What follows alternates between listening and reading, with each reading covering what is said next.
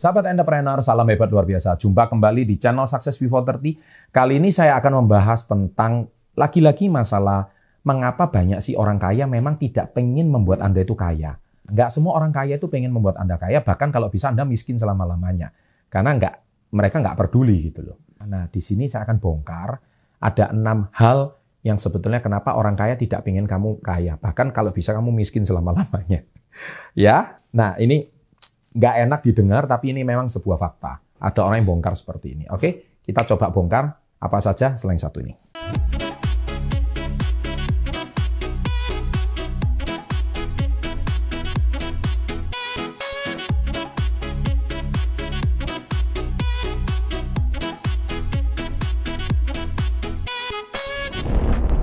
Sebelum saya bongkar habis, Anda supaya nggak shock dengan konten kali ini, saya sarankan Anda itu tonton baca buku saya di halaman 45, Success Before 30, beda orang kaya dan orang sukses. Nah, ini ya, saya kan tadi membahasnya orang kaya, bukan orang sukses ya. Orang sukses itu beda. Orang sukses pengen Anda kaya, orang kaya nggak pengen Anda kaya gitu ya. Jadi mungkin kayanya cuma materi doang, tapi belum kaya hati gitu ya. Nah, di sini halaman 45 Anda baca dengan seksama halaman 45. Setelah itu setelah Anda review, maka Anda harus memiliki buku ini, Anda baca habis, baru Anda bisa nyambung dengan konten saya. Kalau Anda nggak baca buku ini, Anda nggak akan nyambung dengan konten saya. Nah, yang pertama adalah, kamu tidak akan kaya hanya dari sebuah gaji. Ini sebuah fakta.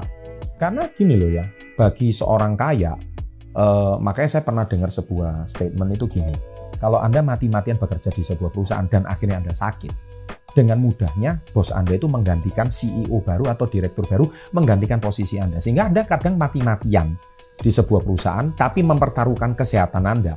Dengan cepatnya pekerjaan Anda akan digantikan orang lain. Karena yang penting bagi dia perusahaan tetap berdiri. Kesehatan Anda mungkin nggak penting.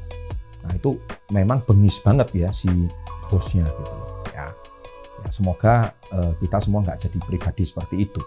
Nah, kamu tidak akan kaya hanya dari sebuah gaji Memang benar, karena orang sukses itu pasti punya penghasilan lain selain gaji. Entah dari investasinya atau dari penghasilan tambahan lainnya. Pasti ada. Ya, saya nggak mau bahas di sini, Anda silakan tonton video saya yang lain. Yang kedua, inflasi mencuri kekayaanmu. Itu benar. Jadi uang yang Anda beli saat ini satu juta, lima tahun lagi uang satu juta nggak bisa beli barang yang sama. Karena inflasi. Sebagai contoh, sewaktu saya kecil, uang 100 ribu itu itu saya bisa beli telur 3 kilo, kemudian saya bisa beli sayur itu sampai satu gerobak, uang 100 ribu. Sekarang uang 100 ribu itu mungkin cuma dua kresek. Nggak banyak. Uang 100 ribu sekarang ke mall cuma makan untuk dua orang. Kalau dulu uang 100 ribu, 10-15 tahun yang lalu mungkin bisa traktir 10 orang. Nah jadi inflasi mencuri kekayaanmu. Makanya oleh sebab itu investasilah Nah, itu yang penting banget. Yang ketiga adalah belilah aset bukan beli liability. Ini sering saya tegaskan. Makanya saya di sini ada bahas beda pedagang dan pengusaha dan mengapa banyak orang belum kaya di halaman 17. Di sini sangat berkaitan erat dengan topik saya belilah aset bukan beli liability. Apa itu aset? Aset itu banyak ya. Aset itu sesuatu yang nilainya akan terus bertambah. Liability itu sesuatu yang Anda beli tapi nilainya akan terus berkurang.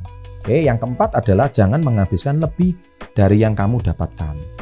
Jadi maksudnya itu apa?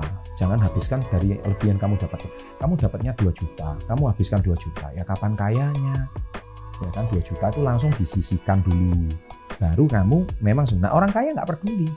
Ya kan? Nah yang kelima adalah ini orang kaya nggak mau kasih ilmunya pada kamu. Gitu. Yang kelima selalu bayar dirimu terlebih dahulu. Pay me first. Jadi makanya saya selalu bilang sisihkan, jangan sisakan. Kalau punya uang 2 juta, sisihkan dulu 20%. Untuk apa? Investasi. 400 ribu sisihkan. Sisanya 1,6 baru untuk bayar ini. Kalau Anda nggak sisihkan, selamanya Anda tidak pernah akan kaya. Yang keenam, compound interest. Compound interest itu menghasilkan keajaiban. Keajaiban dunia ke-8 katanya Albert Einstein. Compound interest yaitu bunga berbunga.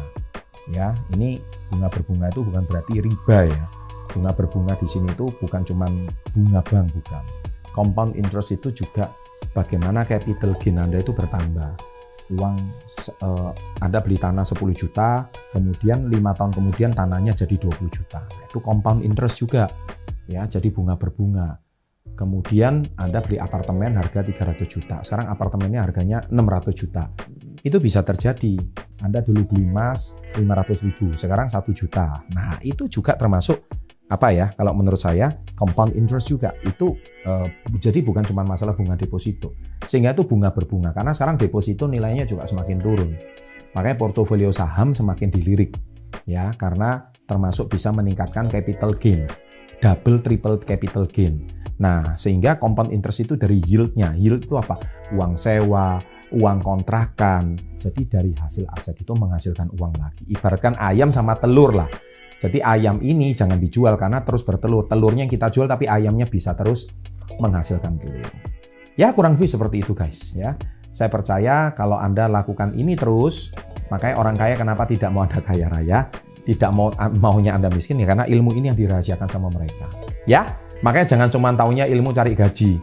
Haruslah punya kecerdasan finansial. Ini saya dengan Anda terus bekerja, Anda tetap bisa punya ilmu ini kok. Oke, jangan lupa like-nya kalau Anda suka video ini, Komen-komen yang positif di bawah pasti saya baca.